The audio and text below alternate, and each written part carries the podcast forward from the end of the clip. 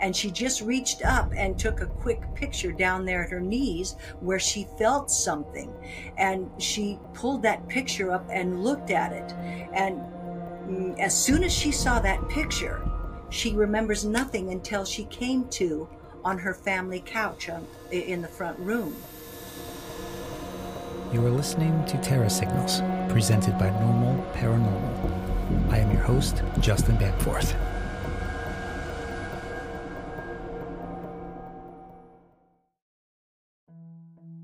Now, if you're interested in UAPs, aka UFOs, you've probably heard of MUFON or the National UFO Reporting Center. But you may not be aware of another group, the Aerial Phenomenon Investigations Team. API is an independent organization I often collaborate with, and the two remarkable people in charge of it, Paul Carr and Marsha Barnhart, are the ones we will hear from tonight. After earning his Bachelor of Science in Physics at Iowa State, Paul Carr became a spacecraft systems engineer with a career that spans more than 40 years and several different space missions. Then, while working at the Applied Physics Lab in Maryland, he also earned a master's in applied physics from Johns Hopkins University. In 2011, he was recruited to join the Aerial Phenomenon Investigations team, and in 2017 took over as director of the group. Meanwhile, his colleague, Marsha Barnhart, has been with API since its inception in late 2011 and is their chief of investigations. In this capacity, she manages the administration of case files, the assignment of cases, and much of the organization's correspondence. She holds a Bachelor of Science in Management from the University of Maryland, University College, but also has a background in broadcast journalism and radio and television production. She spent 16 years at a nonprofit in Washington, D.C., and prior to that, for 14 years as an active duty Air Force broadcast journalist overseas. What an impressive background between these two. But both of them have experienced things of the unexplained variety, which we will, of course, be covering among other things. Marsha and Paul, welcome to the show. Thanks for having us. Thank you. Glad to be here. Now, for those of the audience who may not have heard of API before, what makes it different from other groups like MUFON? That's a very good question because in a lot of ways there's not that much difference, except we're much much smaller. I, I think that is that we have a very well defined process and set of ethical standards. We, we av- avoid the UFO entertainment area. We we we're not really focused on whether a case is entertaining or um, of broad public interest. But we do a lot of the same things that MUFON does. We investigate cases that the public bring to us. And sometimes, like someone like yourself will also refer a case to us. And, uh, and we encourage that kind of third party referral because it helps to vet the witness a bit better. Now, one thing that we do that as far as I know, MUFON does not do, is we share as much data as, po- as we possibly can without violating our ethical standards. That is, all our re- reports since about 2017 and a few before that are available on our website. And these are, they are redacted reports. That is, that you won't find any personal information about the witness. Everything else is there. The, the, all the facts of the case that, that we can possibly share are are part of the part of that. Uh, and there are many many cases there on our our website that people can look at, study, and if they have their own case that is similar, that might be helpful, and or they can perhaps even come back to us and say, hey, you know what? I think you missed something. Hmm. Okay. In which case, we will be happy to reopen the case. If we got it wrong, we'll say we were wrong. We're, we never get so emotionally committed to a conclusion that that um, we're saying, well, you know, how could you possibly assume that we made a mistake? You know, well, just about everybody could make a mistake. So uh, it's not so much we're not a big emphasis of the differences. It's just we're more independent and we're more eager to share our data, and, and we are very focused on ethics. If we have a case in which we think the witness probably needs more help than we can offer, we will back off the case and say, look, you know, you need you need somebody else other than us uh, to help you. Getting to the facts of the case is not as important as the well-being of the witness. That's that's our priority. So, uh, and and we never sell case files. We we might share a case file with the right person or group, but we don't sell them. and we um, we do have a podcast that goes on hiatus for long periods of time, but uh, the podcast we will sometimes have the witness speaking on the podcast, but only with their permission. And if they don't want to be their voice heard, it isn't heard. Um, so we have a lot less money than MUFON. yeah, but you know what? You don't need a lot of money because you do good quality work. You know, you don't ever divulge witness names without their permission. You know, you uphold the strictest of confidentiality. Even when I'm inquiring to a case that you two have covered, you know, you always reach out to the witness first and seek their permission if I request to speak with them. But let me ask you, Marsha, when a case comes in, because you're the first person that gets a hold of these, right? Yes. What does that look like? Well, it's it's in raw form. Um, it comes. All of our cases come into Paul originally as an email, and then that gets sent on to me just right off the bat. Then um, I will assign a case number, and uh, we'll determine how we want to approach this. Now, lots of times, you know, uh, we have cases that are that are years old, and we determine right off the bat we triage our cases. This is one thing I know about MUFON. They don't triage cases. A case comes in and they get sent out. Um, but we have a look at our cases, and sometimes if these cases are over, you know, five, six years old, we know that it's unlikely we could conduct a credible investigation. And so what I typically do is I'll write the witness and say this is this is a little older than we can credibly investigate, but we'll redact the information and put your story out on our website, and that at least is public information. So now we've uh, made your case public, anonymous public, and uh, it can be searched in our database. So it does have a value, but it is uninvestigated, uh, and so that's what we say. It's uninvestigated which is important, I think, to let people know that uh, if you have an uninvestigated story, that is um, a story. It's a story. But if you investigate it and you find corroboration and data and information, that becomes more than a story. It becomes an actual verifiable fact that people can work with. Yeah, that that's really interesting. And on the about section of your website, it specifically states like all good investigators, we have a skeptical bent, but we don't set out to debunk or belittle. All witnesses are treated with respect. We're genuinely curious about the phenomena, and we follow the evidence where it leads without jumping to conclusions. I just want to say, I love that because it represents what all good investigators need to have in this field, right? A healthy skepticism, but a tremendous value placed on respect for the witnesses themselves. So that's something that really, I think, stand eh, makes API stand out from all the other organizations. Yeah, well, you you, you don't want to go in as a debunker, certainly. Now, sometimes it's bunk, and you have to debunk it. Uh, that, actually, that's not that common in our cases. Our, most of our witnesses are very sincere. Uh, they're telling us what they remember and what they perceived as accurately as they can. Um, a few of them maybe embellish a bit, but uh, for the most part, they're they, they want to tell their story as they remember it, and uh, so and that deserves respect, I think, and and we, so we go with curiosity, but a lot of them may be a little taken aback by the fact that we're we're looking for facts, we're looking for we really want to probe the story and find out things like where were you, what direction were you facing, um, exactly where were you, exactly uh, what time was it, and all, all these other important facts that they don't even know that it's important. So sometimes that that I hope that's not too much for some people. Some people just are happy. They were happy to say, "This is what I saw," and when they're done, they're done with us. Uh, they don't really want to talk about it anymore. Um, other other folks are uh, very cooperative and, and happy to discuss it, and that does it varies a lot. Um, but I think most of them are just looking for a sympathetic ear, somebody who wants who will listen and listen without cynicism, won't call them crazy. Um, so yeah, I, I would say to potential witnesses out there, we don't think you're crazy. At least not not at the beginning. In fact, we've we run into very few people we think actually, you know, need psychological help.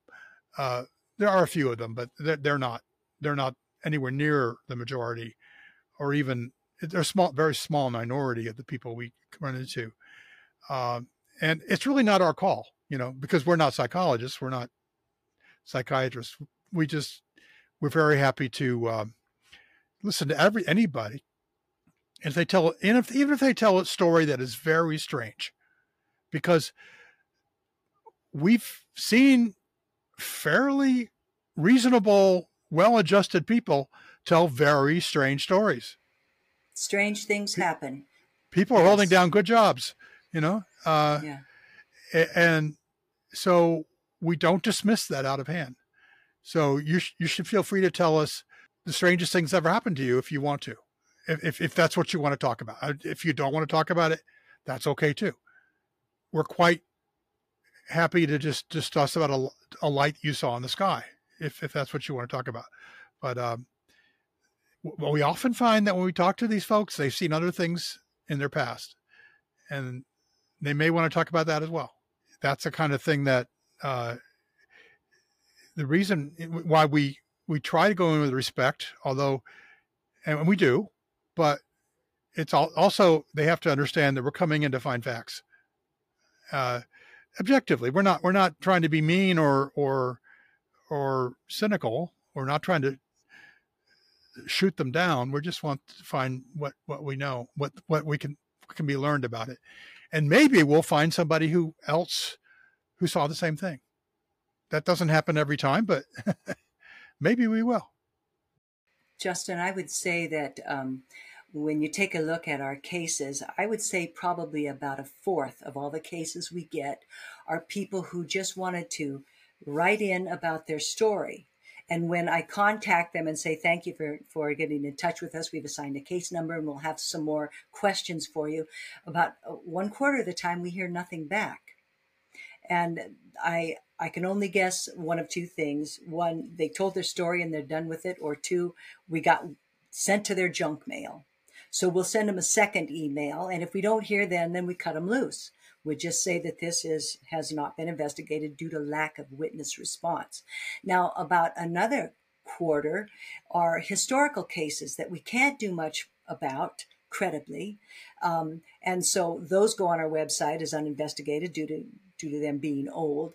About a quarter of the people who contact us stay with us through the entire investigative process. God bless them, because we will get back to them two or three times, sometimes depending on the uh, actual case. Sometimes we only get back to them once and say we figured out what it was. You know, it was Starlink. We're getting a lot of cases with identifiable celestial objects because of Starlink and things of that nature. Um, and then one quarter of the cases, I would say, are people who who um, we can't investigate because the information they're giving us is like I, I've had a case where a gal was uh, overwrought that she saw a cat in the clouds and sent a picture of clouds and you know it was apophenia. She saw a cat a gigantic cat that was actually a cloud. Now you know there's nothing we can do about that. All i can tell her is that it looks like it was just this thing called apophenia, and it's really no cat there. Uh, so things like that we can't do anything about, and we'll just release that information again, redacted. But you know, the interesting thing is, and I think Paul and I are both kind of surprised about this. We we have maybe gotten what maybe two or three hoaxes uh, in our entire time since 2011, Paul. If that, we hardly get anyone perpetrating. I can, th- I can think of two. Yeah, that's very few. I, I know of two. Whereas on the internet, it's just rife with just hoax. I mean, you, you cannot parse through the crap that's on there, but we don't get cases where people are purposely trying to put one over on us. Very, very seldom, which is interesting, I think. It does happen, but, uh, and you have to be on the lookout for it, but it's not, yeah, it's not, as Marsha points out, it's very uncommon.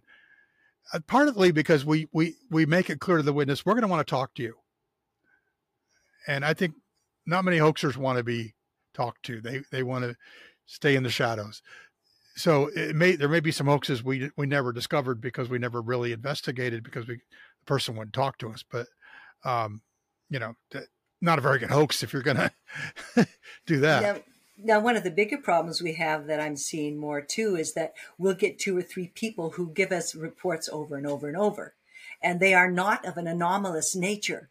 These people are um, very highly tuned and very sensitive to to this um, experience of having seen something. I, you know, I mean, maybe they yeah. read too much or whatever. It, and it will be inevitably a balloon or a bag drifting in the wind or, or something that just is not displaying anomalous traits. And we'll get two or three. We get a guy from India who sent in a lot, guy from Greece who sent in a lot. Um, so we have to kind of stop that to a degree. Otherwise, we'd be spending all our time with this person who's acutely interested in this subject, but is only sending us floating balloons. When I think of API, I think of an organization that is able to explain away a lot of cases. Mm-hmm. Um, and and ones that are sent your way as simple misidentification. You know, yeah. what are what are some of these common misidentifications besides like balloons and besides like clouds? uh, air, aircraft lights, com, com, satellites. Uh, Marsha mentioned Starlink, but uh, we also get the International Space Station a fair bit. Known celestial objects are real common. There actually, we actually recently added a page to our website called Common IFOs. Um, birds flying through a photographic frame at high speed, uh, blurry birds. Uh, that we didn't notice that when we took the picture, but there's a flying saucer in the picture, uh, mm-hmm. or it could be or bugs, um, or lens flares, or lens flares are com- lens flares are very common. Which that you know they we didn't see it when we took the picture, but there was this bright orb there. Well, you know we can show pretty conclusively that that was inside your camera and not outside your camera. Um, people with trail cams often don't understand that the trail cam is a fairly limited instrument and when snow falls around it, you get these lovely streaks, uh, which look strange, but they're just the trail cam streaking. Uh, oh, I could probably think, sit here and think of three or four other thing classes of things. We've had a lot of them recently. A lot of, uh, well, um, meteors. Some meteors are quite spectacular when you see them. Um, now, what makes a meteor look like a meteor, one thing it'll have a it'll have a smoke trail. So you'll see this trail. Uh, it gets very bright for maybe a few seconds and then dims very rapidly. It's rare that they last for more than a few seconds. They cross the sky quite rap quite quickly. We've had day, daylight aircraft have been misidentified. There was a fellow in the UK who saw one of these very large uh, beluga cargo planes uh, that uh, that uh, Airbus makes. Really huge plane, very, and it looks weird f- seen from the side. And he was seeing it from miles away on the side. Really couldn't see because of haze. Couldn't see a lot of detail, and he reported that as a tic tac. Um, now, understandable mistake. It, it it looked like a tic tac from where he was standing. We we get lots of those, and and most of the time when we identify something, the witness is happy to know what it is. Other times they'll resist, they'll push back, they'll say, No, I know that we're not alone. Now, now the beautiful thing is we have a lot of tools that we can just plain as show them that it was us, it was a satellite, or it was a plane, or it was, um, um, you know, Starlink or the ISS or Venus or whatever, and that that really does take the argument away a lot of times. With when Paul found that beluga one, the guy had no you know, he had to buy it. There it was, exactly where he said it was on flight radar 24 at the exact same time in the exact same direction that the man saw. So that kind of takes the fight out of them. Um, and I think, I think they probably appreciate really knowing it does put, kind of pop their bubble. They didn't see anything anomalous. Uh, it was proven, but we have a lot of tools that we bring to bear in this field that can really just put put the nail in the coffin for it. Yeah. Well, a lot of people will say to us, I don't believe in aliens. So tell me what this really was. And we'll say, okay, well, we'll, we'll have a look. Uh, and most of the time we can figure out what it was. Uh, there are times when there's just not enough information. I had a case uh, on the Isle of Man, uh, which is a little island between Ireland and the UK. We see three little flashy, flickery, round things rising up to the sky, and you think, oh, those are probably balloons. But I didn't have enough information on the winds to confirm that it was moving in the wind. Um, so I couldn't just say, "Oh, it's it's balloons" and dismiss it. I had to say, "I don't have enough information." Uh, so it's what we call low strangeness unidentified. That is, it doesn't look like anything particularly weird, but uh, it's not moving in a way that's unusual. It's not. Its color and lighting is not that strange. It is flickering very fast, but uh, that, that might just be because of reflective surfaces on, on the balloon. But that that case, I I closed this unidentified low strangeness, and it's very important that when we close when we close a case that we've investigated, we give it a strangeness rating. This one was a zero means identified. It's zero to five. One means not quite identified, but not that weird, right? And then up from there, from to five. Five is really unusual, but um, sometimes we have twos or threes. We also give it a case quality rating, zero to five. Zero, a hoax or just totally unreliable report, and five is, you know, like 15 Nobel Prize winners saw it at the same time, you know, and took measurements of it. You know, um, we have data, we have photographs, we have we have radar, we have everything, and we have lots of good witnesses. We've never had a five, by the way. I'm looking for one. I want a five, but uh, you know, but usually the, the case quality comes like in two, one or two. So that let lets both the witness and anybody trying to understand our report know, okay, here's how seriously I should take these observations, and uh, you know, so that that and you'll find that in all our all our case reports. Well, at least after after 2014. Yeah, and I just want to reiterate this to the listener. If you go to their website, which is aerial-phenomenon.org, click on the investigations tab, and you can read all their case reports there. The redacted case reports. There's yes. some good stuff in there. Yeah, and I would I would uh, also a little bit easier to remember is reportaufo.org. Reportaufo.org. Yeah, that the other one's harder to spell. I, I mess it up all the time. So.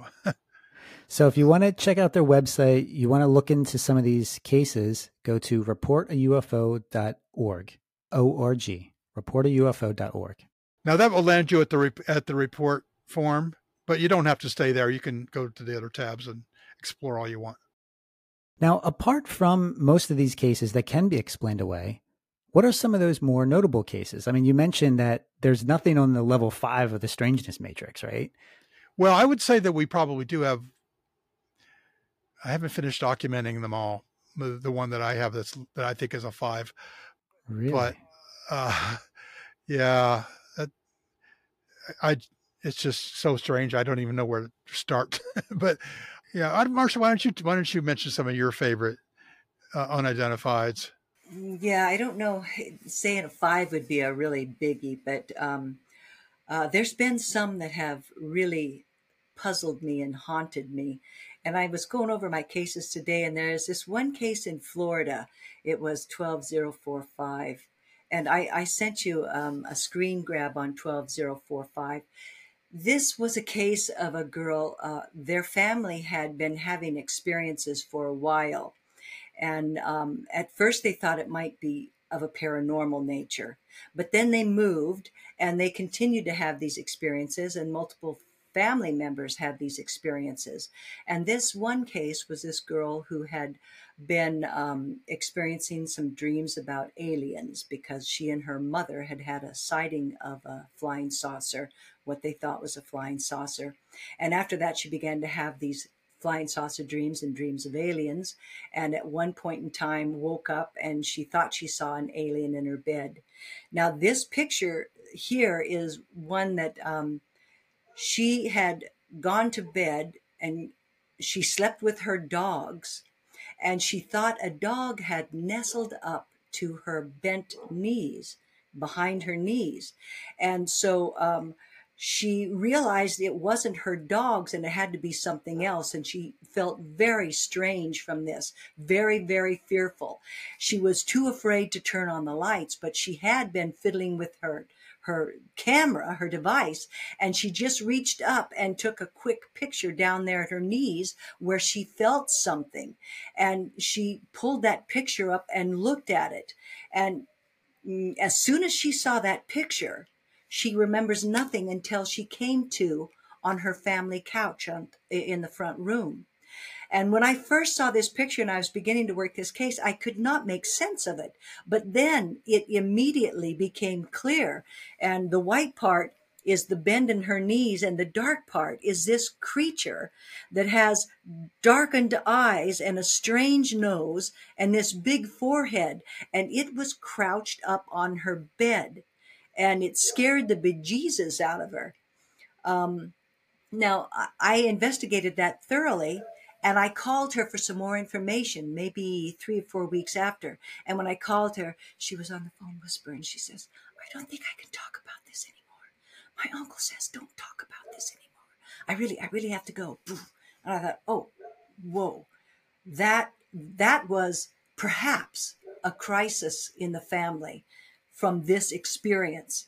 And uh, when I when I finally came in focus and saw what it was she was looking at, it what it was that was in her room and on her bed, and had knocked her out, and somehow she woke up on her couch.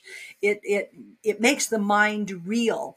I honestly do not think this is a hoax. I mean, I can't prove it, but my sense tells me that it's improbable that it was a hoax it's improbable that it was a creature from another dimension. But I don't know what to think of that case, and and that's been a big one. I I never knew how that family turned out, but um, that was a that was a chilling case for me. You know, the one you did um, of the triangle in uh, um, Niagara Falls. You know, you wrote up quite a bit on that. That was a real good case. It was what turned out to be the Men in Black case. That was a mm-hmm. chilling case too. Um, there's there's been a lot of very interesting cases that uh, we've had that you know you what you do is you put all the pieces of the puzzle together and you kind of take this information down an alley and you will either come to a dead end or at the end of that alley you will have put enough pieces together to say uh-huh i think i know what this is and i think i can prove it or my god i have no clue. Everything else that i thought it could be i've eliminated and what i'm left with is an unknown. You know and i hate to do that. I really prefer being able to determine what what this person saw. They're much more satisfying to me. Coming to a dead end is not very satisfying to me, but you got to go with it. That's remarkable. You know, it a lot of times, like you mentioned, you want it to be something known because the unknown is unresolved and it leaves us with all these unanswered questions and it drives us bonkers because we can't get to a a formal endpoint in the case. It's almost like it's always going to be open you know, it's never going to be solved. That is really chilling, that case, the 12 045 from Florida. Yeah, yeah, it was.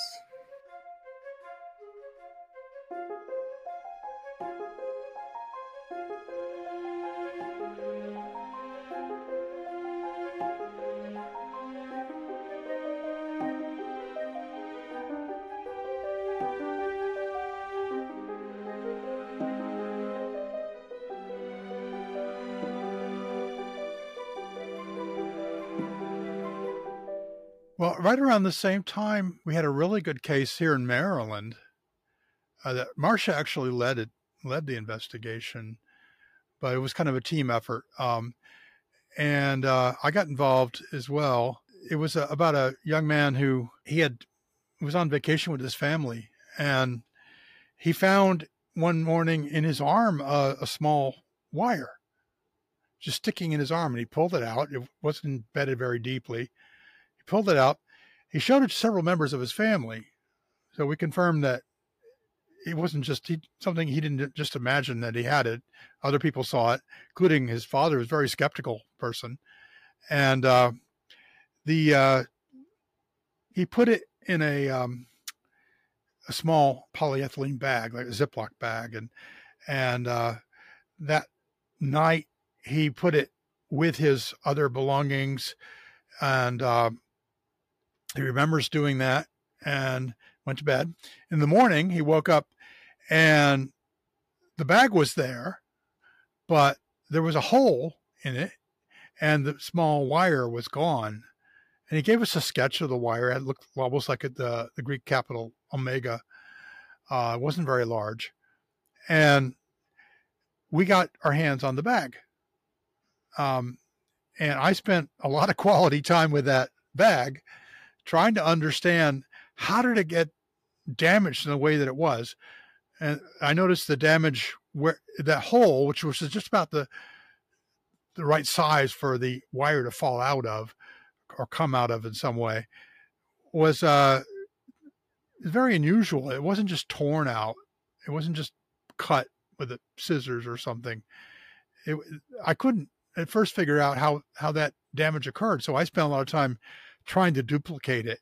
Um, and uh, now we could not conclude much about what happened to the wire, um, but everything the witness told us was consistent and with the wire disappearing. And it does seem that some kind of highly localized heat was applied right at that hole. Um, it got hot somehow. Now, we don't think he was hoaxing us because you know we spoke to him at length. Uh, Marsha did a video interview with him. The usual kind of motivation for a hoax is not there. I think he was credible. Justin, that was twelve zero five eight, and and that thing I sent you there. Now, um, when the witness woke up, he woke up because he had to go to the bathroom and he noted that this thing was in his arm and he woke up out of a dream and when he woke up out of the dream he looked down by the side of his bed and crouched by his bed was this blue furry creature and then it just essentially disappeared for all he knew. It went away. He got up, stumbled to the bathroom, kind of out of it, and looked down in his arm and found that artifact. And uh, that artifact is what Paul tested the bag for. And as far as we can tell, it looked like it's it burned its way out, but you know that's that's inconclusive. We never had the artifact, but he did show it to others. Now, this same witness, and this is not uncommon with people who have had high strangeness experiences. He had experiences prior to that, and he had sighting experiences after that. I got in contact with him maybe a year after this because we kind of stayed in touch. And um, he and his current girlfriend were living together, and they were having a lot of sightings of things and experiences. And he said it was not unusual that upstairs in their attic at night would be all kinds of goings on. And this high strangeness type of activity, and I know Paul's had cases like this too, they kind of run the gamut. They aren't one single thing.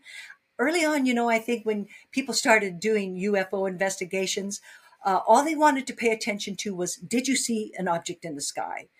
The investigators at the time did not want to hear that you also happen to have dreams prior to that and after that. And oh, by the way, your dad had experiences like that prior, and his dad did. And oh, by the way, Uncle Joe saw a Bigfoot once. They were just like, do not bother me with that. They thought it tainted the investigative process.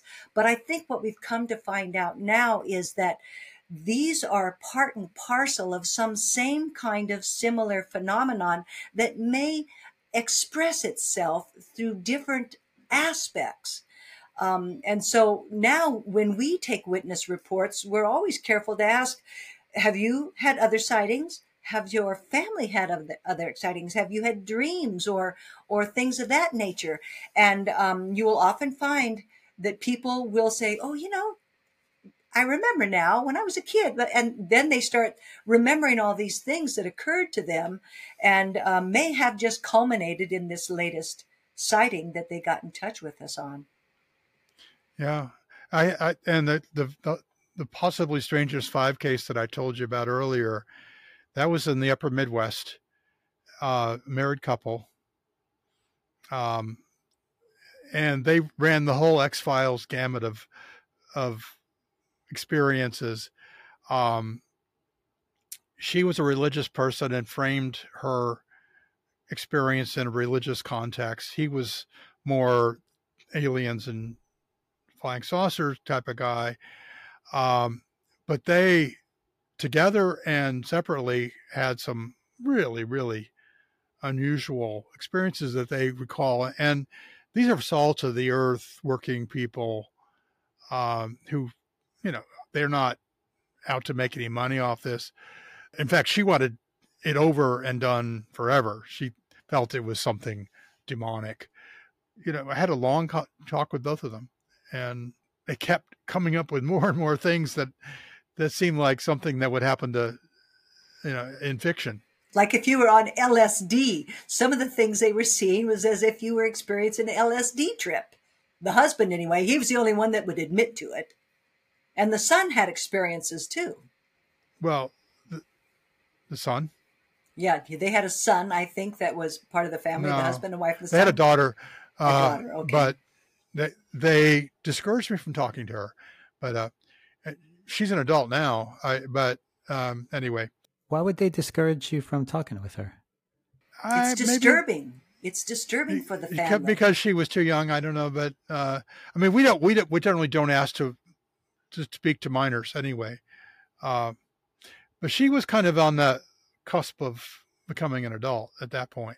So uh, the uh, I don't know.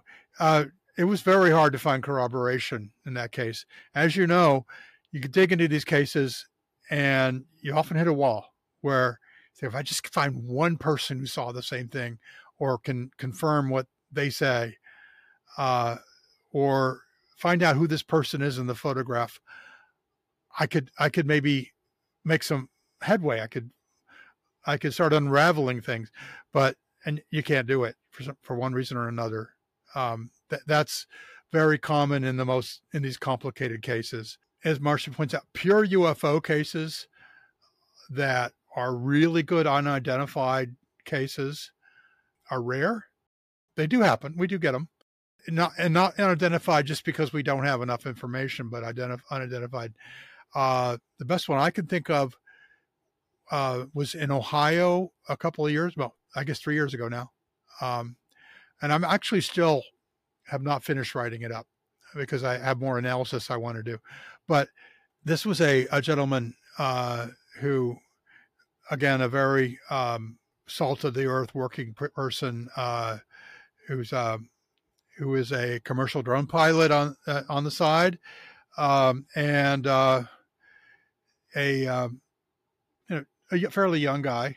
He was um, in his backyard trying to look at the uh, the comet that was this was uh, the summer of 2020 there was a comet i can't remember the name of it but uh, it was quite bright and on a clear night in, in, the rural area. You could see it with the naked eye he had a night vision scope on these not not a super expensive one you know just a, a night vision uh, scope like a lot of hunters have uh, for spotting deer and he saw a bright light uh, the corner of his eye uh, to his south. So he ran back to the picnic table where his wife was sitting and grabbed the night vision scope and ran back to where he had been standing. By that time, it was almost it was almost to his uh, to his east, and he was um, it was high in the sky, completely silent, um, very very bright, extremely bright. A lot of people saw this video on on uh, on the internet, but uh, he got in touch with us after he was referred to us by some other people, and the video is remarkable. It's 66 seconds long, and that's not the entire sighting. It was there was at least 10 more seconds probably about 80 seconds. The first I saw, I said, "Oh, that's that's a that's an Earth grazing comet. I'm uh, not comet, but Earth grazing meteor." Yeah, and but it it would be almost record duration. But when when you have just a 10 second meteor that flies over on a clear summer night, you get 30, 40 witnesses uh, who reported in. And you could sometimes get more than 100 witnesses. And this and the number of people who reported this to the American Meteor Meteor Association was zero. and so uh, I thought, well, what what could it be? You know, it, it can't be. It's not an aircraft. It's not. It's extremely bright, and it seems to be bright. The brightness just seems it gets brighter when it gets closer, and then as it's fading off to the north, it well north uh, northeast, it gets dimmer and dimmer just gradually as you see it going over the hill. Uh, but it doesn't. There's no smoke trail, and there's no. Um, it doesn't break up or anything like that. It just stays extremely bright. I think that's a genuine UFO. I have no idea what it is, but let me stop you there. You mentioned the video.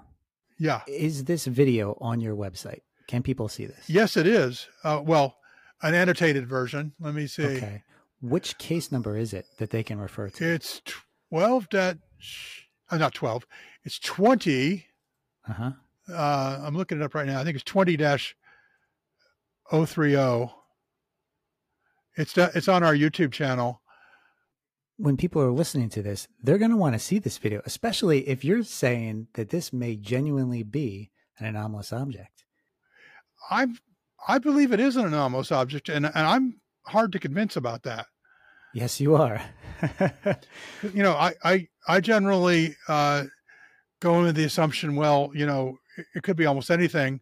And I just want to let the audience know these two individuals are really hard on the evidence. I mean, it is rare that they come across something that is anomalous, as they've stated earlier. Like catching a UFO on camera is an extremely rare event, but it happens. Yeah, or, or you get you get just like a little dot in the sky that's moving in an unremarkable way. Uh, but you you may not know what it is, but you know it's yeah. Well, that's that's something. That's that's really impressive. I see it on your investigations page 20-030, but I cannot click on there, there's no link for the case report there. Yeah, but that, that the case report's not published. Okay. Uh, but if they go to your YouTube page, they should be able to see this. Yeah, if you, we we have on YouTube, uh, we have a we have what we call it. Uh, one of our playlists playlist is witness submitted video. Okay. You want me to share it? Uh, so. Uh, yeah. Let's. Uh, yeah. Go for it. Yeah. Uh, if you can. Can you? Yeah, I can see it. Yep. Okay. Okay. Now you see I've annotated this a bit with putting in the stars that I can identify. You see how bright it is. Yeah. It's incredibly bright. That's it's about 50 degrees elevation angle right there. So it's um, those other little orbs are lens flares uh, in the in the camera. So it looks like there's lots of little purple things flying around. Those, those are lens flares, but and you can see it just gets further and further away and gets dimmer and dimmer. That's the analysis I want to do. I want to look. I want to see if I can measure the brightness and graph it. And this goes on. This just takes 66 seconds. I remember you talking about this during your presentation down in Maryland. Yes, I did. I did show this video uh, at uh, the Mysteries of Space and Sky, or the Sky. You got it. Camera. Space and Sky. Uh, Mysteries of Space yes, and I, Sky. I, yes, I did. I did show that, and uh, this is the, a um, remarkable um, video because it, it, does it look like it's even slowing down to a point, or is it just going uh, out in the distance? That I can't be sure. I think it's just. I, I, think it's probably just staying at a par- fairly steady speed and just moving away until it's just so so far that you can't. It goes. It's not visible. It goes over the over the horizon. Okay. Um, which uh, it does that quite a bit faster than an airplane. It doesn't, uh, at least a high altitude airplane, but um, it's. I, I don't know what it is. Uh, I just know that I can't identify it. Uh, it's not uh, an Earth grazing meteor. As much as I was convinced that what it was, that was what it was in the first place, got none of the characteristics of that, including the fact that nobody else reported it. And, and you would have, uh, this was a clear summer night uh, over Ohio. People, you would have seen. Now there were, and the thing is, there were other meteors that night that were nowhere near as long duration that were report that reported by like 15, 20 witnesses in the U.S. And we have cases. Uh, there's one in Europe not long ago that was an Earth grazing meteor uh, that had probably 100 reports. Eh, but those all have smoke trails, and this have, I could not find a smoke trail in that video. I looked really hard. You look on the AMS website, which is a great website. They have a fireball log, and every time they get a video in, and they get lots of videos, they will show their video, and you see the smoke trail on the brighter fireballs. Uh, you see it, it, whether the moon is up or not. I think it's uh, it's not a meteor, uh, and it's not a plane, uh, not a drone. I don't know, but I think the guy's sincere. I think he's um, he he he's um, he was very open talking to me, and uh, unfortunately, his wife did not see it because she was sitting where the tree was blocking her. Let me ask you this: when after he sees this sighting, did any other high strangeness take place, or is it or is it just that light in the sky event and then that's it? in this case, I I don't think there was anything that that he's telling me about. As you know, I love looking at patterns in the phenomena. Mm-hmm. More more notable similarities that witnesses seem to share, right, with one another, and a lot of times these witnesses don't know each other. They don't know that there are these commonalities here. What are some of these commonalities pertaining to these high strangeness incidents or these UFO reports that you've noticed? I've, I've noted that it seems to be a familial thing, that um, it's not uncommon. We've read about this a lot recently, that uh, it seems to be family members uh, on one side or both sides of the um, family that have had experiences. I had a case in Ohio where um, a woman and her son were driving back at uh, 40 minutes after midnight and they just happened to be having an argument. They were driving and almost ready to turn into the parking lot to their house when above them rushed over this green, neon green object. And it was at treetop level. So you're talking 30, 40 feet, no more than that. It went over them. Of course, they both shut up. It hooked a U turn and went right back and both the mother and the father saw or mother and the son saw that and um, i talked with the mother and i asked her if she'd had any other experiences and she said well yes she had. When she and um, her husband were young just before they were married they were out parking. And um, they were supposed to be home by 11 o'clock and they both seemingly fell asleep after they saw a UFO in the sky. And they didn't get home until 1220 and they got in trouble for it. And neither one of them remembered going to sleep.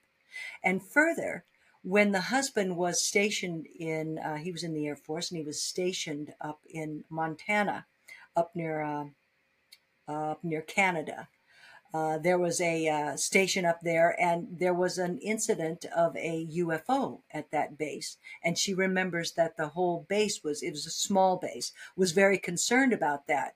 And she said that she believes they've, they've had um, numerous experiences, and that was something that was in the family. Uh, but this was just the latest one this strange green, fast moving neon spacecraft that flew across hooked a Yui and flew back.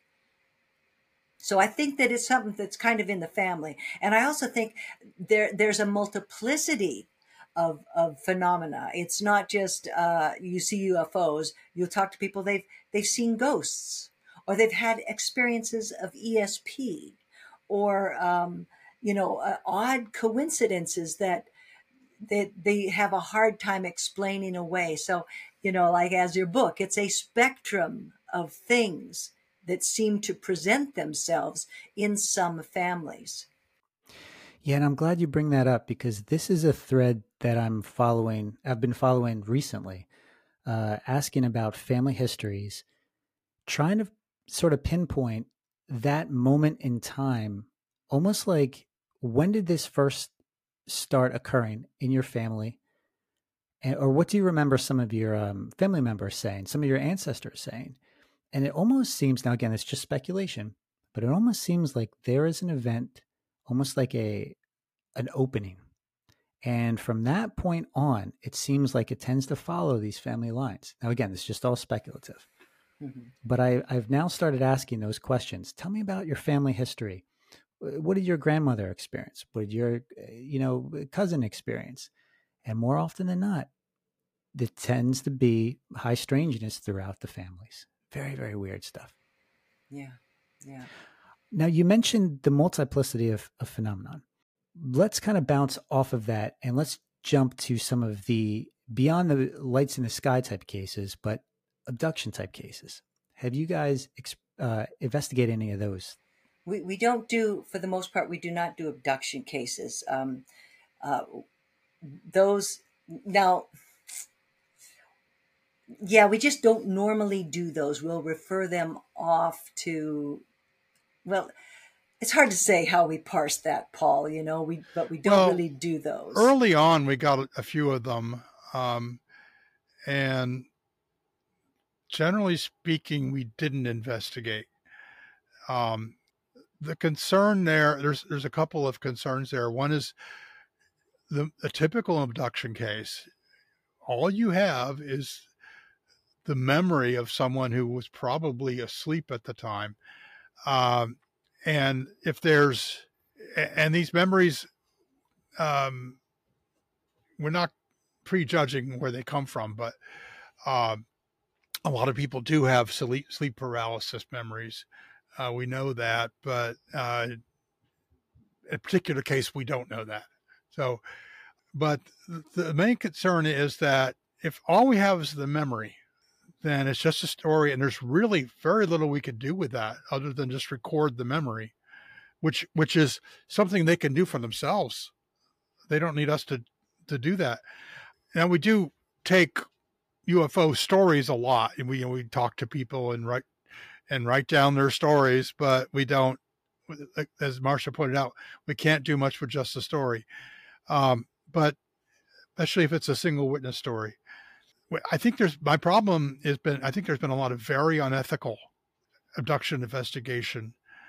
Um, I don't understand the psychology of it.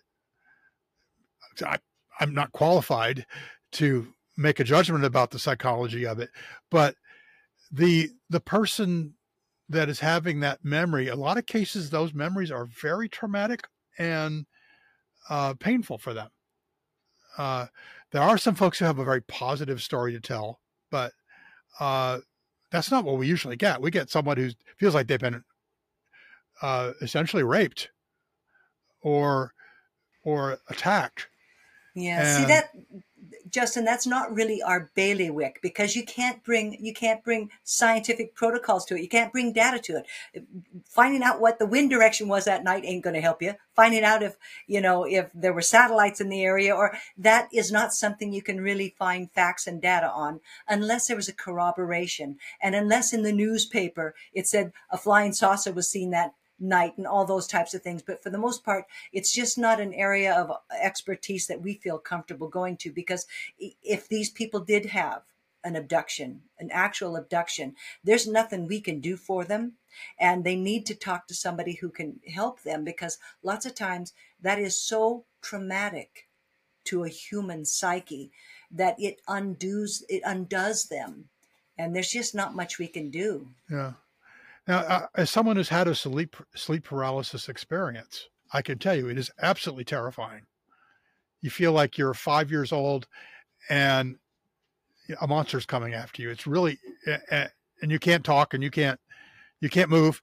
Um, so I understand a lot of people just find that scary, but a lot of the stories they tell are so so bad that uh, when they've told them to it, we say, well, okay, you need to go speak to someone who can help you. That's not us. We don't we don't do that. And we are not going to try to recover your memory of the of the event because that's one of the unethical things I think has been done a lot. It goes back even to the satanic panic of the 90s when and 80s when people were doing recovered memory therapy of various kinds to uh, and they re- ended up recovering false memories and and and if you say you know if you ask yourself what is a person? What is a human being? A lot of what it, they are is their memories. And now you're messing with that. And uh, so in my view that's an unethical thing to do. Th- that avenue of investigation in my view is, is something we shouldn't go down. Now i would take an abduction case if as marsha mentioned there was some other element to the case that involved something we could actually sink our teeth into. Uh, like you know someone else saw in the family saw something saw a light in the, a bright light in the backyard or something like that. Then we want to know about that or the, or the dogs were whining whatever it was. We could we could maybe do something with that. Um, but we're not going to be able to help them with the trauma. And that is the first priority so after they've gotten that help and they're they're com- they're more comfortable with the situation, then we can come back and and look at it. Uh, but the most important thing is the well-being of the person. Uh, now, if somebody came to me also and said, "I had this abduction experience, it's very positive, and I I felt good about it, and I'm so excited that it happened to me," well, that's a little different, but it's still it's still just a story. It's, it's, not our bailiwick, really. Yeah. You know, we did, do you know that story I had, um, and you covered that in your book too, Justin, about these two guys that were driving along the desert and they stopped in to get some, uh, uh, buy something at a store, and there were all these cloned look-alike um, young military members. Now, when that kid first reached out to me and told me that story, uh, I thought, well, it was a very interesting story. I mean, that's a real high strangeness story, but is there corroboration? And there was for that. So that's why it made it onto our website because it was a high strangeness corroborated story. Uh, and so we felt it was, you know, I mean, it was a compelling uh, recollection by two people. And corroboration for even sightings is relatively rare. Uh, when you have two people who are experiencing the same thing at the same time, that's really interesting and they aren't that common. Um, we just closed a case uh, recently that was in West Virginia where a husband and wife were driving to work in the early morning. This was January, and they crossed a bridge and flew over them a triangular UFO. Uh, and they both saw that, and the wife got a better look at it because she wasn't driving. She was the one who took the video of it. Wasn't much to see, but we were able to we were able to determine that there was objects over the river that they were talking about. But uh, that was a husband and wife thing, and uh, the wife was very clear that it was not a plane up in the air; it was right over the lake, and uh, they saw it clearly. And you know, unless the both of them are bald faced lying to you, and I don't think they were, then that was a corroborated sighting. I had a sighting where a mother and her daughter were just coming out of Louisville. I mean, it's highly uh, populated, just coming out of Louisville, and a straight out of central casting flying saucer flies over them. And um, uh, so this girl contacted me and told me the story and sent in a report. And so, of course, I'm going to do due diligence. And I looked and, well, darn it, there was an airplane, a private plane that flew the exact tract this lady told me that UFO flew, with the exception that the airplane came in and landed at a nearby airport, but the UFO she and her mother saw shot off into the sky. So I'm thinking, okay, this is just a simple misidentification. And I told the gal, I said, you know, unless your mother talks to me, I'm going to have to put this as a misidentification of an aircraft. And she says, well, it was not that, and I'll have my mother call you. So the mother calls me. And she was adamant. And, and the daughter sent a picture in, and I think that picture there, flying saucer you've got, um, that was Kentucky. That was 20 045. Now this this is a professional woman, and this was a she drew a straight out of central casting flying saucer for me. And that's what she and her mother saw and they were adamant about it. And that the mother said i don't care what you say. I know we saw a flying saucer. It wasn't an airplane because it hovered over this area here this Lyndon neighborhood just up from from the shelbyville road. Now also on 1245, you'll see the picture of that flying saucer. That blue outline is what this airplane flew. That blue outline is what they say this flying saucer flew, with the exception that it hovered over this neighborhood and then took off into the sky. You have that craft. The one on the left. Can you see that? Yeah, yeah, that's it. Case 20045. Yeah, that's that's what she drew. And that's what she said they saw and that does not comport with an airplane with wings, fuselage, and a tailpiece. And so um, now, of course, you always have to wonder: is this a shared illusion or hallucination or some shared sighting? But you know, I've had several cases that have flummoxed me because the interesting thing on that case was two weeks after this sighting that I did a, a report on, there was a NUFORC, a National UFO Reporting Center sighting from the same road by a couple who were driving along and saw a flying saucer. And as it passed over them, it looked in the rear exactly like the lighting configuration of an airplane. And they said it was a flying saucer that essentially morphed into airplane configuration. Uh, so those I'm not sure where to put that type of thing because the mind reels trying to figure out how how a phenomenon, if it's real, could fake being an airplane. Um, I, I I don't know. I don't know, but the credibility was high with both of them. Yeah, that's really interesting because you bring up another point. This uh, this shape changing mm. that these objects tend to exhibit. And I'm wondering, again, speculation, but I have a lot of reports of these helicopters coming into the scene, uh, usually following a UFO event, could be several days after a UFO event. But they're kind of mimicking some of the uh, some of the characteristics of UFOs, but they're appearing as helicopters. I've started calling uh-huh. them phantom helicopters because they'll uh-huh. the witness will describe seeing the helicopter before they hear the sound. And it's not until they see the helicopter that then they hear the sound. Well, what do we know about helicopters? That's backwards. you got it exactly. And a lot of yeah. these helicopters are extremely low al- altitude uh, objects too. Again, this is this is such a bizarre, baffling phenomenon. Yeah, and it keeps uh, changing. It's a dynamic phenomenon. Yeah, you really cannot get uh, you you cannot get a hold of it it is like um, just too big for anybody to really get a hold of. But you guys are trying your best, and you're looking. well. We try at... our best with the nuts and bolts stuff. You know, we can only go nuts and bolts. We we cannot we cannot sally forth into the high strangeness stuff because we do not have the tools to credibly investigate something that um, thwarts being able to investigate it with known scientific protocol now that we have anyway.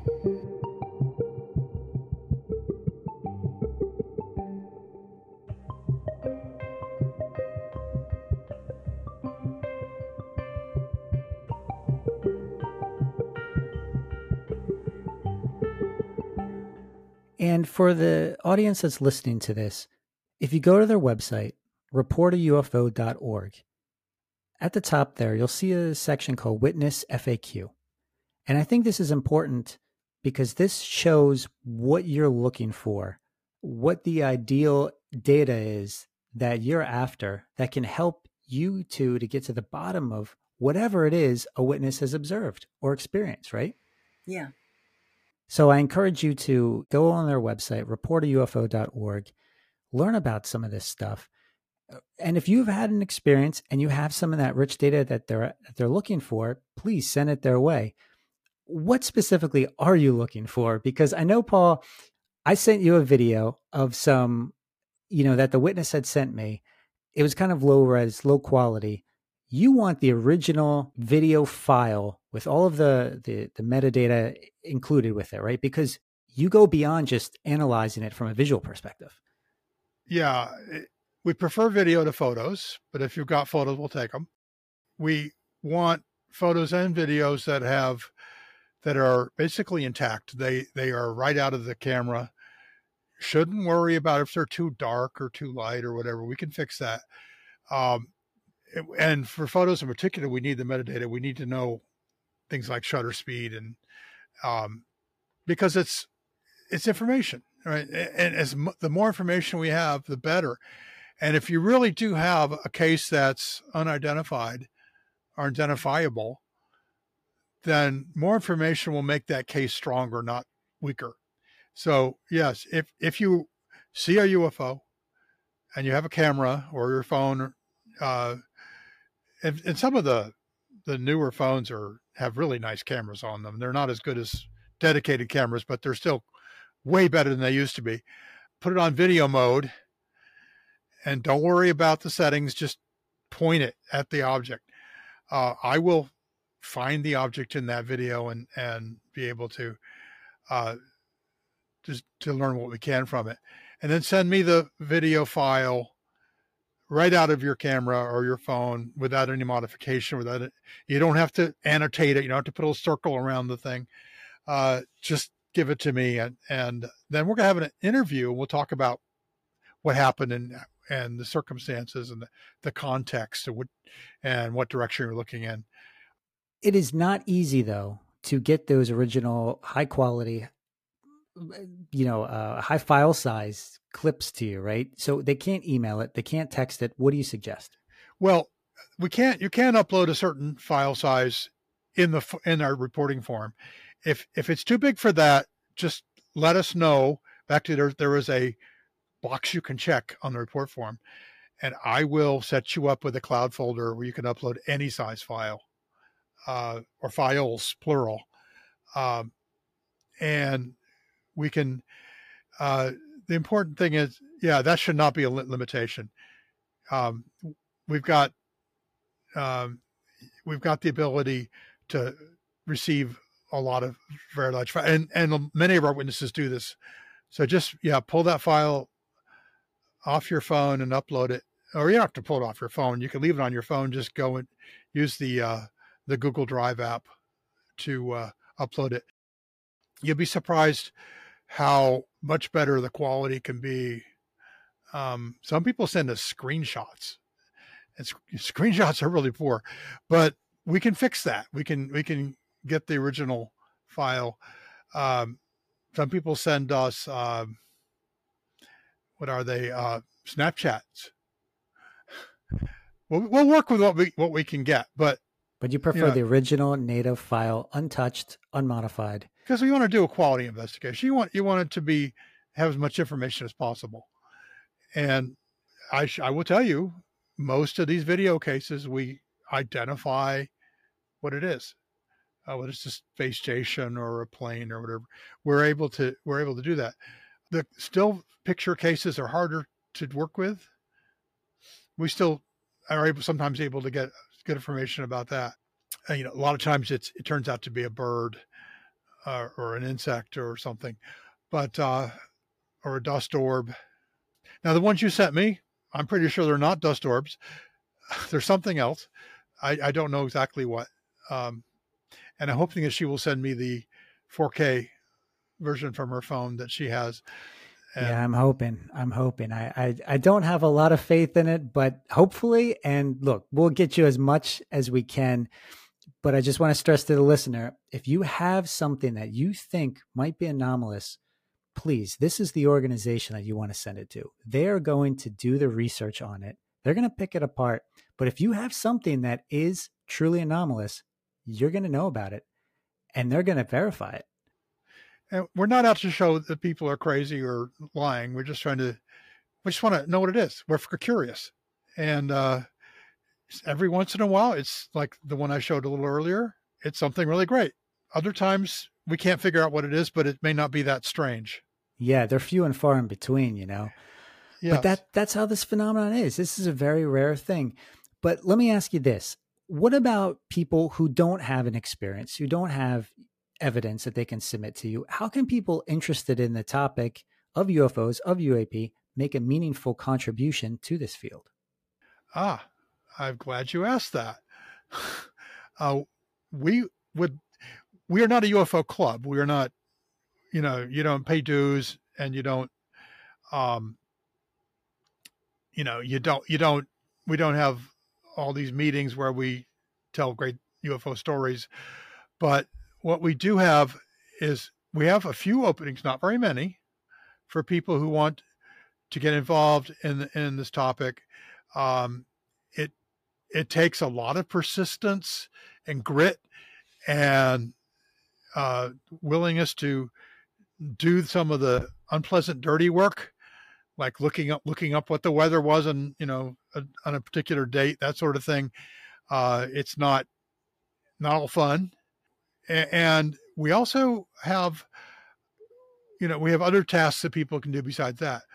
I would really love someone to take over the WordPress site. Uh, you know, who really somebody who enjoys that more than I do. Well, you do a wonderful job so far. So I do not like I do not enjoy WordPress, uh, but uh, uh, well, I'm not basically not a good webmaster. Uh, but there are other things, and they can talk to us about that in private if they wish. And uh, just you know, just shoot me an email or go. There's a contact form on our website um, and somebody says, "I'd like to help," and we we've had a lot of people that come have come into the organization and found out that it involves a lot of grunt work, and have stopped doing the grunt work. They stopped basically stopped investigating cases for us and walked away. We've had other people who left for totally legitimate reasons like health or or major life changes or things like that. But you know, you get you get in there and you go, well, gosh, I have to write a report well, you know, okay, I'm way behind in my report writing too, so I I, I get it. It's not easy, but you know, th- that's a kind of maybe maybe that's not what you want to do. Maybe you want to you'd like to help out with the website or or do art for us or do um social media, right? Yeah, because uh, I remember you mentioned you needed help with that. I was looking. I for a long time I was looking for a social media coordinator, but then I thought, well, gosh, you know, that's not that easy. You know what I would like to do? Find, and this is going to be almost impossible, but I would like to find somebody to take over as director, um, because I, I really just want to do cases. I don't, and uh, I'm not a great administrator. And well, you know, we were founded by Antonio Paris. Antonio is great at promotion. He's great at recruiting. He's great at all those kinds of things that a good director should do. I'm terrible at those things, and uh, eh, fundraising, um, all that. Uh, he actually went out and got us money to go on trips and things, and I, I don't know where how he did that. All right, but, I want to stop you there because that gets into the origins of API. And you yeah. mentioned Antonio Paris, and I remember he was the director of API. And I've asked Marsha about this before, but it's a question that I don't think we really know the answer to because he was very front and center with the organization and then suddenly he vanished. What happened to him? Well, he didn't vanish. I mean, I uh, I think there were a lot of things going on. Uh, not not all of which I'm privy to, but um, and and some of the things I know about that I'd rather not discuss publicly. But uh, he wrote Marsha and I an email saying I have other things going on that are higher priority for me, and I can't continue with API. It, I'm, paraphrasing, but uh, and uh, that is a perfectly reasonable conclusion to reach. Um, I know he, he changed his life a lot after that. Um, and uh, he um, he does he does he's done a lot of different things. Um, but uh, he didn't vanish at all. He, he's still around. Uh, he still posts on facebook almost every day. Uh, and uh, but not for the organization though right no yeah. he's not involved in the organization at all anymore he wanted he wanted uh, to pull a plug on api and paul said that he would step up and keep it going uh, and Antonio said, "Okay, that's fine," and he turned the keys over to Paul. But but Antonio's gone off on on a great quest, as far as I can tell from his Facebook and and uh, Twitter posts, and he is full tilt boogie into uh, uh, astro. What is it? Astrobiology. Um, he's I don't. very well, I, involved. he, geology, that sort of thing. Okay, Uh, well, he's just, he's really very, very, very science minded at this point and off on his own little things. Last I saw, he's running around in his own truck and uh, trailer and just off doing a science hunt thing. Yeah, he, he sold his house and bought an RV and drives all over the country.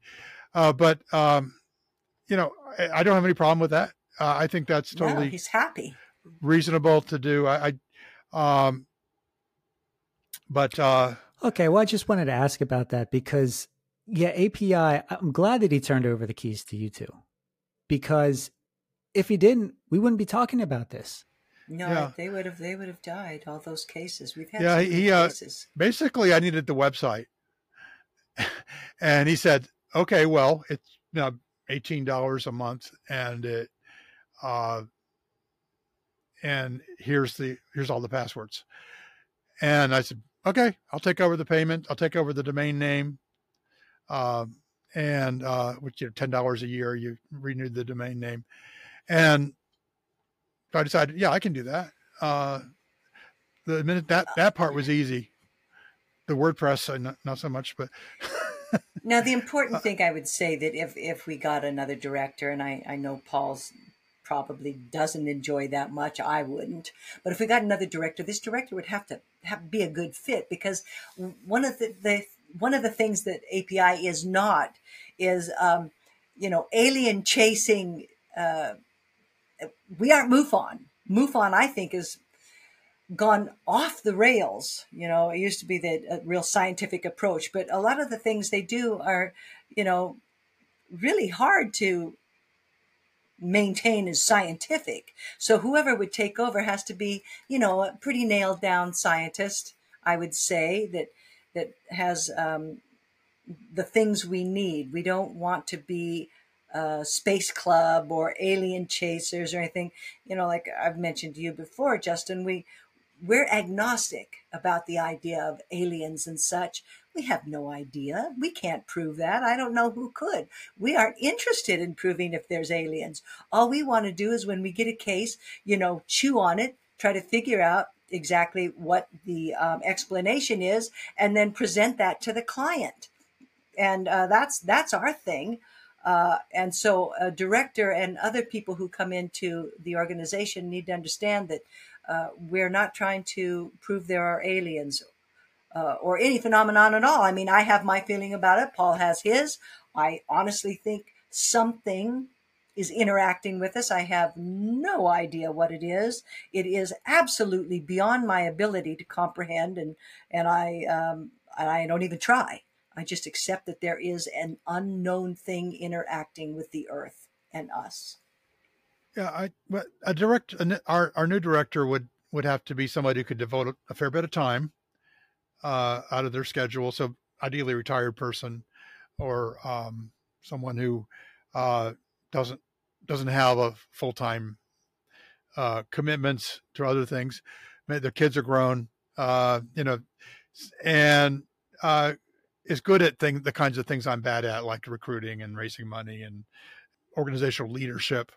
You know, somebody who could who could recruit a board of directors and all the other things, so you can have a proper nonprofit organization with uh, a bank account and uh, all, the things that that we've kind of skirted around over the years. So uh, th- that's the kind of thing where you know uh, if somebody's out there listening and is interested and uh, is it wa- wants to get into UFO investigation as well, uh, we can help.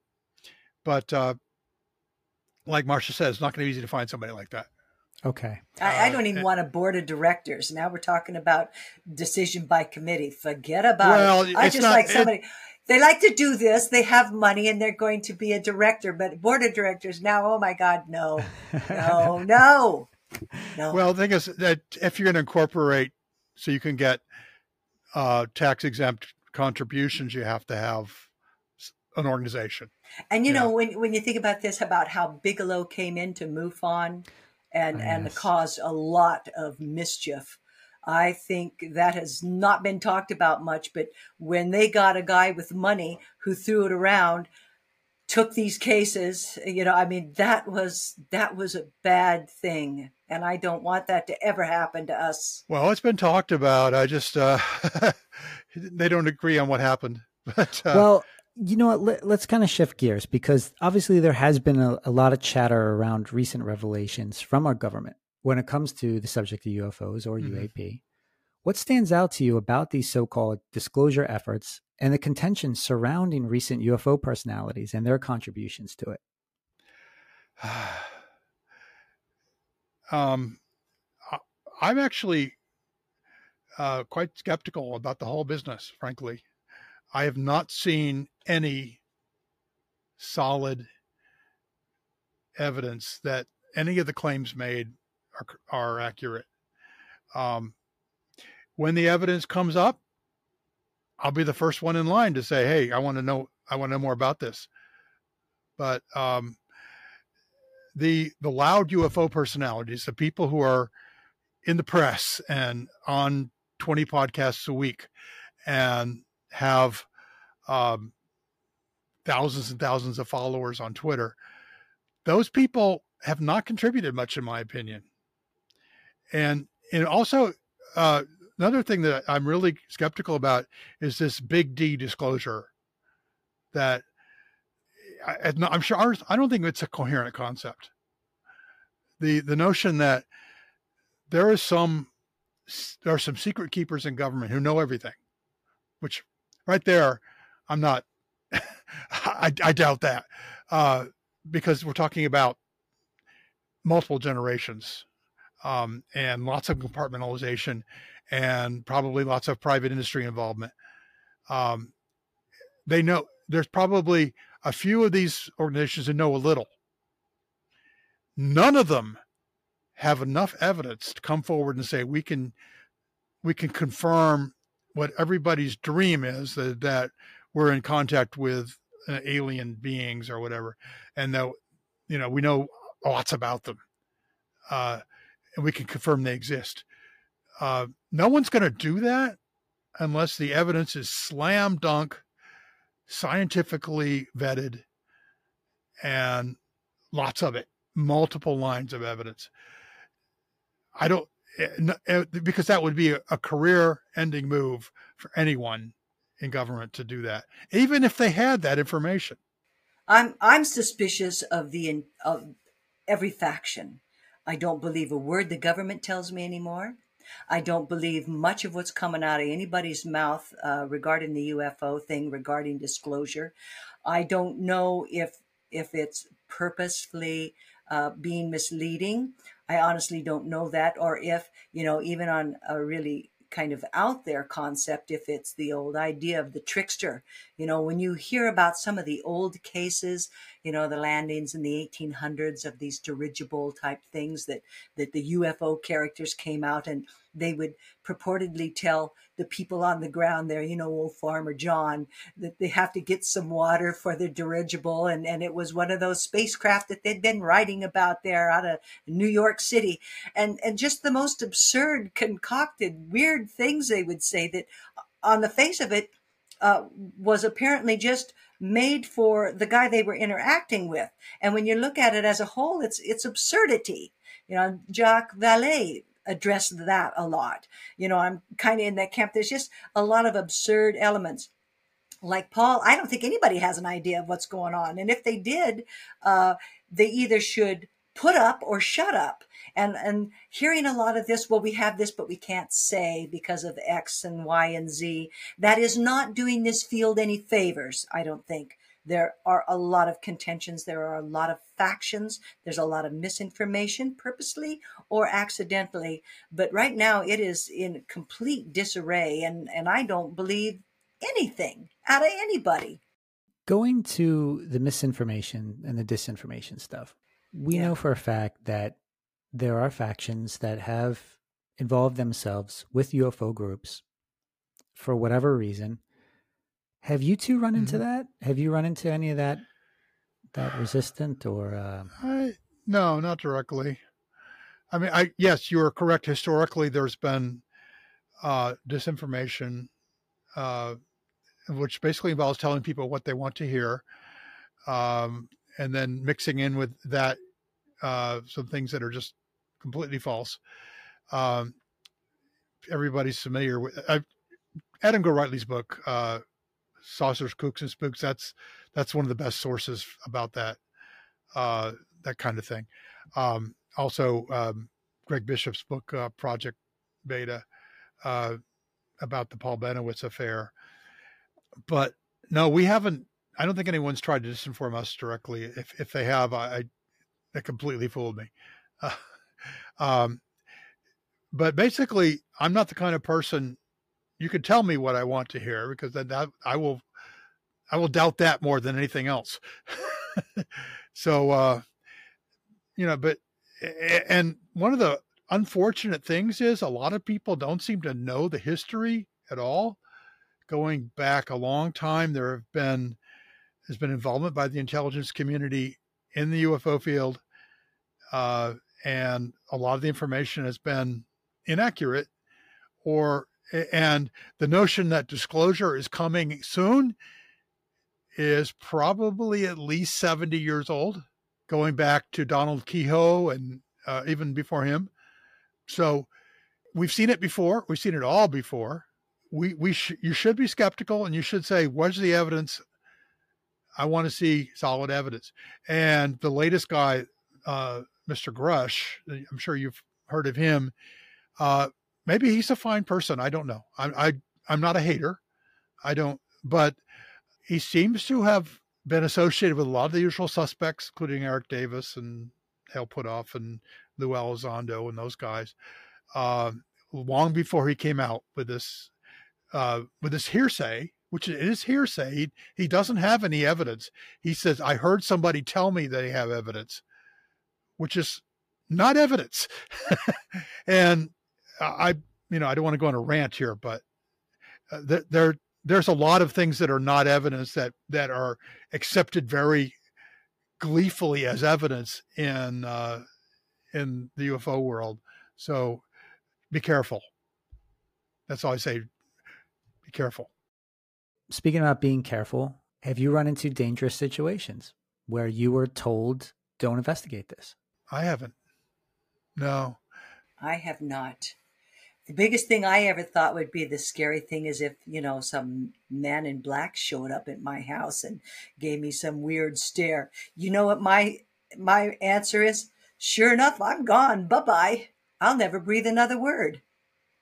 They'd scare me. I, I it, it is not worth my life, my well being, or or uh, my family if I were to be accosted by somebody to say, you know, no, I'm going to plow forward regardless of where it leads me. It doesn't matter. It doesn't matter in my life if aliens are real. I don't care.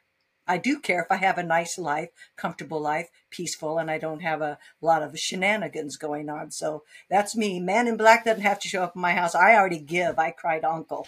Yeah. Well, Antonio and I were at Skinwalker once, uh, just you know, poking around and making a nuisance of ourselves. We weren't actually at the ranch. We were, you know, a mile or so away uh, from the ranch, and we were treated to a little bit of security theater. Um, uh, and some attempted intimidation. Antonio is a uh, combat decorated uh, Army Ranger, not easily intimidated. Um, I don't think I am either, although I'm I don't have his credentials. But um, and we just you know we just laughed it off. But and they didn't try anything. They just they were this just trying to. It was just kind of a show, show of force. Related to specific cases, though, have you ever felt like you've gone you've gotten too close to something and felt the like that something or someone was trying to push you away? No. Um, No. The closest I came was that case I told you about that young girl who, when I called her back to get more information, how how fearful she was, and I mean just whispering on the phone and had to get off. I can't talk with you again. That gave me a clear understanding that she felt there was danger um, regarding her sighting, but I have not felt danger doing any investigation. But we, we're pretty small potatoes. Nobody's interested in yeah. you know Well, getting us. give yourself some credit. You, you some of these cases that I've been reading on your site, some of these case reports, they're eh, fascinating. I mean, this is really important stuff. And I, I just want to encourage the listener to go to your website, read some of these case reports for yourself. You're going to find some incredible events that that these two have investigated, and their their fellow uh, colleagues too. But it's a very very small team, so they can't handle everything. That's why they need your help. Get in touch with them. Yeah, well, you know, I, I did recently speak with a military, uh, ex-military witness, um, who th- this sighting took place back in the '70s, so it's a long time ago, and he was subject to intimidation and threats, and told this didn't happen, never talk about it. Uh, it. It's an interesting story, and I'll probably put the audio out on the on our podcast feed at some point. Um, but uh, a story again, we don't really know, but I, he I, he seems sincere. Um, and uh, it's an inter- it's an interesting sequence of events uh, in New Mexico in the seventies. But no, and I've heard other wit- other military witnesses say similar things, but not all of them. Many of them uh, say, "Oh, nobody told me not to say anything." What about personal experiences? Because I know you two have touched on it a little bit, but are there any of these personal experiences that you think might be worth sharing tonight?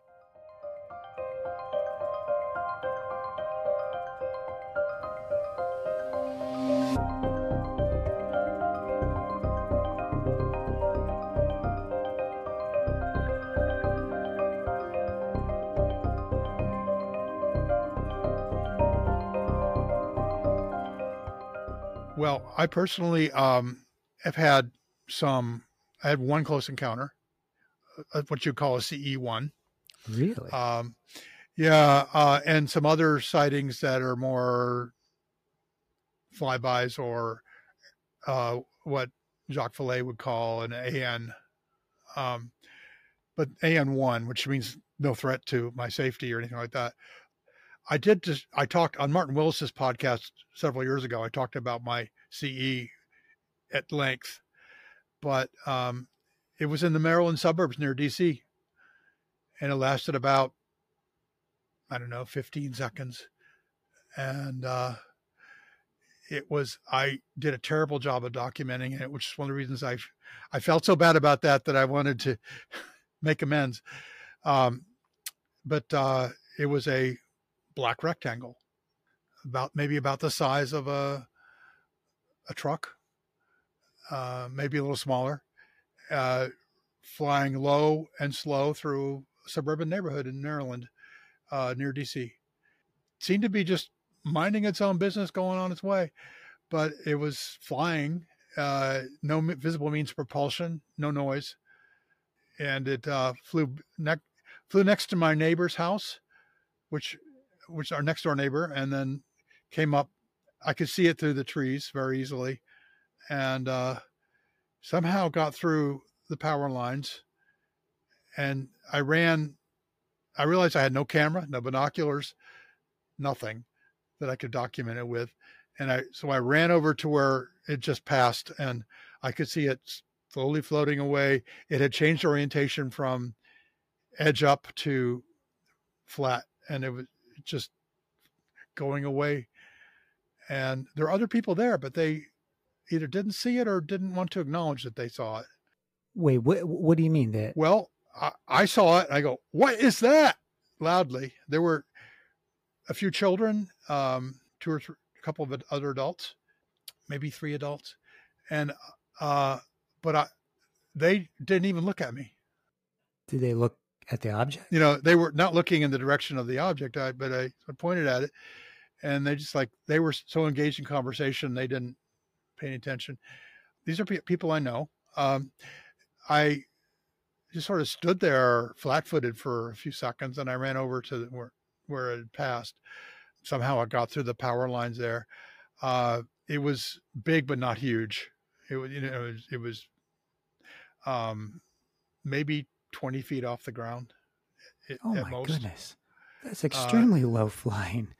But I'm sure it was close because of where it, I saw it pass next to my neighbor's house and um, uh, going up her driveway. Did you go to the neighbors and did you then talk to them about this? Like, no, I did not. Why not? Uh, probably stigma. Yeah, I, I, I don't remember at the time. Uh, I know I didn't document it well. I, I should have gone and written down everything I remembered and made sketches, and I didn't do that. And I, uh, so everything I sermonize other people about, I've done it. I've done worse.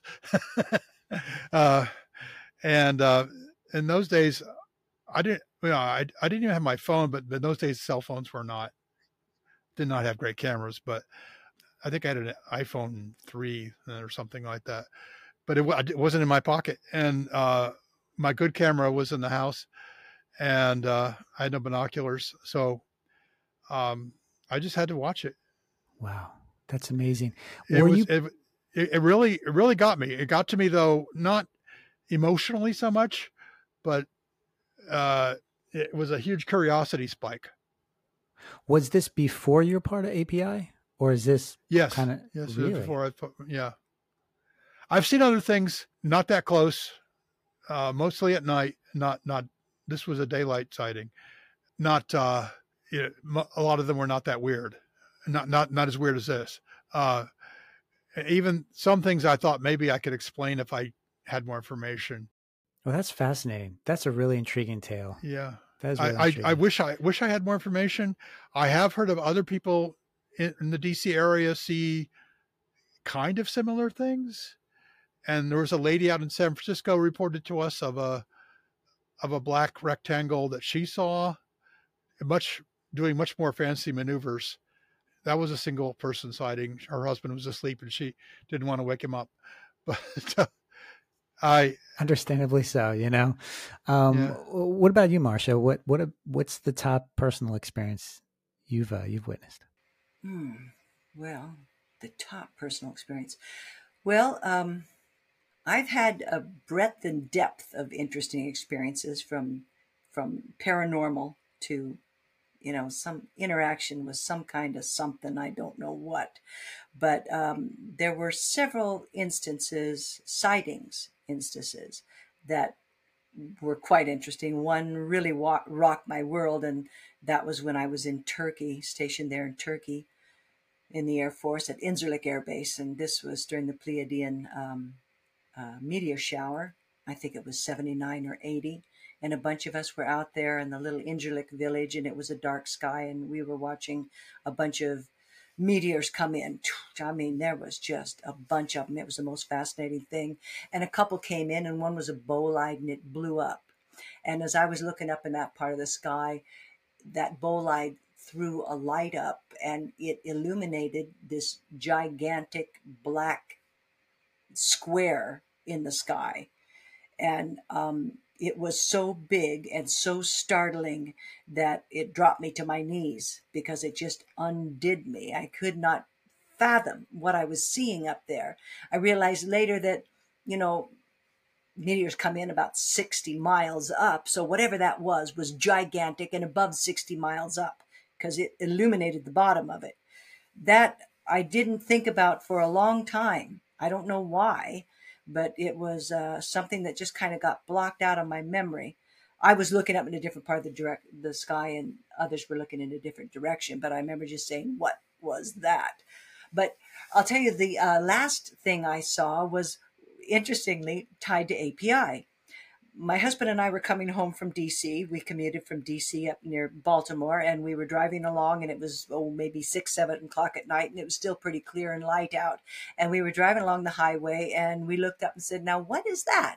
And there was this platform in the sky that was floating over these uh, highway this highway system and there were other cars driving along and uh, it came relatively close. I would say it was, you know, a thousand, fifteen hundred feet away, and it was about six foot the platform. And it was flat on the bottom and had these kind of black bubbly things on top. I, I can't really describe it but it almost looks like you could push it or whatever. But what was notable about this object was that it was absolutely silent and its movement was as if it was driving on an invisible rail it didn't do like a balloon would do and it was absolutely still like that and it would turn and pivot on its axis and then it just kind of floated away. Now Mel and I were standing on the side of the road and we were going, "What's that? What is that?" And people were driving by and we could not get a bearing on what that was. It was so unusual, but its movement was most notable. And I've never seen that before or since. So it goes off and um and now, Antonio had been in MUFON and he was part of MUFON and he had sent out this letter to MUFON members in the Maryland area. And he said, I'm starting um, investigative group. Anybody in MUFON be interested in that? And, and he said, no, by the way, and if you've had a sighting, let me know. So I put in a sightings report and that's how I got to know Antonio um, on that report and became part of API. Up until that time, before I began to work for API, my experiences had gotten me off kilter. And, and so I understand when I interact with uh, witnesses who have become kind of unhinged because they saw something that the mind does not comprehend and it kind of unwraps and you lose your equilibrium. And, um, you really don't have a working BS meter anymore because you saw something that can't be yet it was. So if you saw something that can't be, then other things you're seeing that can't be could possibly be true. That is not valid, but that's how the mind goes. Now it is upended and it has no equilibrium. So, uh, learning to be an investigator from Antonio righted my ship and it allowed me to recalibrate my BS meter. It was all over the place I would belong to experiencer groups and they would talk about stuff. And there was no way to gauge if it was just hokum or if they were mentally ill or if they really saw it. There was no way to gauge it. And so when I started to learn how to bring scientific protocol and an approach with methodology, then I started to get a calibrated meter again. And that kind of saved me from myself. And uh, so I would say one of the biggest things in the UFO field right now is there is a vast majority of people who have no discernment capability. They just don't. They'll see things and assign to it some special uh, meaning, and it's it's nothing. If you were to look at it with a clear mind and apply some methods, you could clearly show them no, that isn't the mothership that is a lens flare and I can prove it. No, that isn't, you know, um, a flying saucer. That is Venus. And so when you can kind of right the ship and, and it's, it's whack-a-mole out there on the web. When you read some of these Reddit things, it is whack-a-mole because people are often running. Oh my God. When people started seeing, um, Starlink, well, the world was coming to an end. It says they'd never read a headline about this, a headline. I mean, they hadn't read a headline about this. Uh, but so there's just a lot of people who do not have discernment, and um, it causes a lot of problems. That's way more problematic, I think, than people who are purposely trying to hoax. Well, the organization is the Aerial Phenomenon Investigation Group, or the API team. You have a website, you have some podcasts out there, right? You have the API mm-hmm. Case Files podcast, right, which talks about some of these, uh, some of these cases. But Paul, you also mentioned that you have another podcast out there called the Wow Signal. Oh yeah, it's a bit on. It's it's very much in a hiatus at the moment, but uh, I very much enjoyed that podcast. Um, when my health is better, I hope to start it up again. Um, it's focused on big picture issues not UFOs, uh, but uh, you know, sort of the human place in the universe and the search for the scientific search for life in the universe. Um, we did a lot of stuff on Tabby Star back when that was hot. Uh, but uh, I really enjoyed that podcast. Another one I did that is now definitely defunct, which is um, the Unseen podcast. Marsha was on that a few times. Uh, that was a panel. That was a weekly panel thing, uh, which was fun, but drove me crazy, and I had to stop after a while. But um, we also have API conversations. There's oh, API right. API yes, case yes. files, which okay. discusses aspects of multiple cases, two or three at a time. Then there's API conversations, which is a one-on-one conversation with a guest, and yeah. so you go in depth about those. Those are real fun to do too. They're on the same feed, but yeah. Uh, because I don't want to pay for two feeds, cheap. But uh, the um, the uh, yeah, there's a, there's about a total of about 38 episodes between the two. Okay, so it's API case files and API conversations, two separate shows. Correct. Both of these are linked to the API team, Aerial Phenomena Investigations. How can people get in touch with you and your organization? You mentioned the contact form. We mentioned the website, Report a UFO. Are there any other ways? Social media? Uh, many ways. Uh, okay.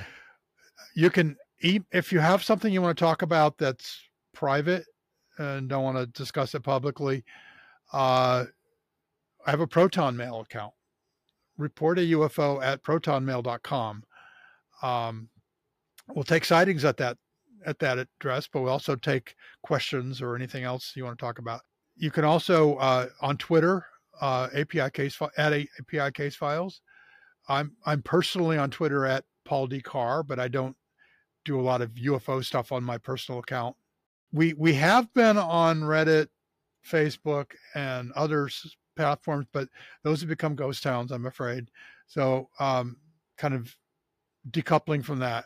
But I'd love to hear from you on Twitter, or you can come over at, uh, our, as you mentioned, our contact form. There's a contact us tab on on the website, and uh, it's very easy. You just fill it out and and uh, click send, and you can, if you want, you can leave your email, and we'll get back. I'll get back to you by email if you prefer, or even text if you wanted to text. So there's lots of ways to get in touch. We also have a hotline. Now the hotline is for people who really need to urgently get in touch because either there's a sighting in progress or something, some other urgent matter. Oh gosh, give me a second here. Um, I'm gonna. I'll say. Oh, you can put the show notes. i will I'll send it to you. In fact, our West Virginia case started out in the hotline. Uh, this couple they were, they were seeing a lot of things. Oh, here it is. It's right on your your homepage right here. 301 615 0474. Yeah, that's it. I never call the number myself, but uh, yeah, you call that number, you can leave a voicemail, uh, and in many cases, I'll just pick up. That that is uh, another way you can reach us if you're more of a telephone person. Uh, you can also text that number. Um, we can receive text there. So I know today's kids don't email; they they text. No, I think this is important. This is really good to have this API hotline number because you're right. A lot of people just text.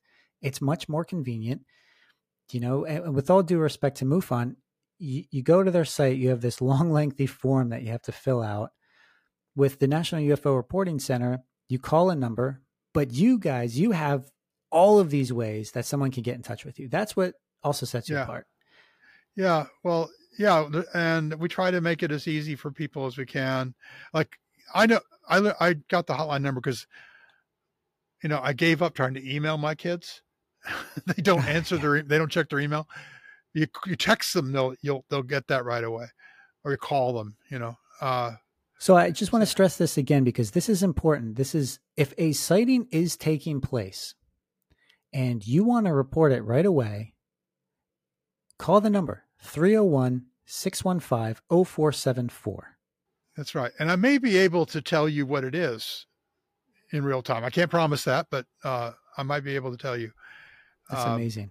Now, if somebody you know, calls that number, remind them that uh, they should try to get the names of people standing around them because if they say they saw that and it was in a crowd if they can get the telephone numbers at least of two or three other people that is so important corroboration is everything in this one person seeing something uh, and reporting it is far different than than three or four seeing the same thing and reporting it. So if somebody's calling on that hotline because something is in progress get names get numbers get directions what what direction they're looking where they're standing all that information is very important paramount. The more information you have the more data that you gather the more helpful it's going to be to this organization. So yes get as much as you can. You can never have too much information. You know, every few years we get that one really amazing case, you know, that really want to sink your teeth into. Not that the other cases we get are, are bad. It's just that uh, when you get a lot of information, that's really a lot of data from from the uh, witness and perhaps uh, corroborating witnesses, video, other you know things, animal effects, things like that. You know, it's it's all good. Yeah, well, that you know that that really interesting case, even if it's once a year, still that's one interesting case. We'll have to have it come back and talk about that case, so many more. We didn't even get a chance to get in, you know, get into all of these extraordinary cases, some of these amusing cases, but you can read all of this on their website, reportaufo.org. You can find them on social media. You can reach out to them with this hotline number, 301 615 0474. That's 301 615 0474. Or you can submit a report to the, through the online contact form at reportaufo.org. The API Case Files podcast, the API Conversations podcast, you're there, you're accessible and this is amazing. Marsha and Paul are are sympathetic because they've been in your shoes and they are here to help. They are some of the best investigators I've ever met, and their heads are in the right place with this mystery. And I want to thank you so much for taking the time to talk with me tonight. Well, thanks, Justin. It's been fun. It was a pleasure, Justin. We'll see you again. You have been listening to Terra Signals with Justin Bamforth and presented by Normal Paranormal. For more on this show and other topics of high strangeness, please visit normalparanormal.org or visit the program website at terrasignals.com.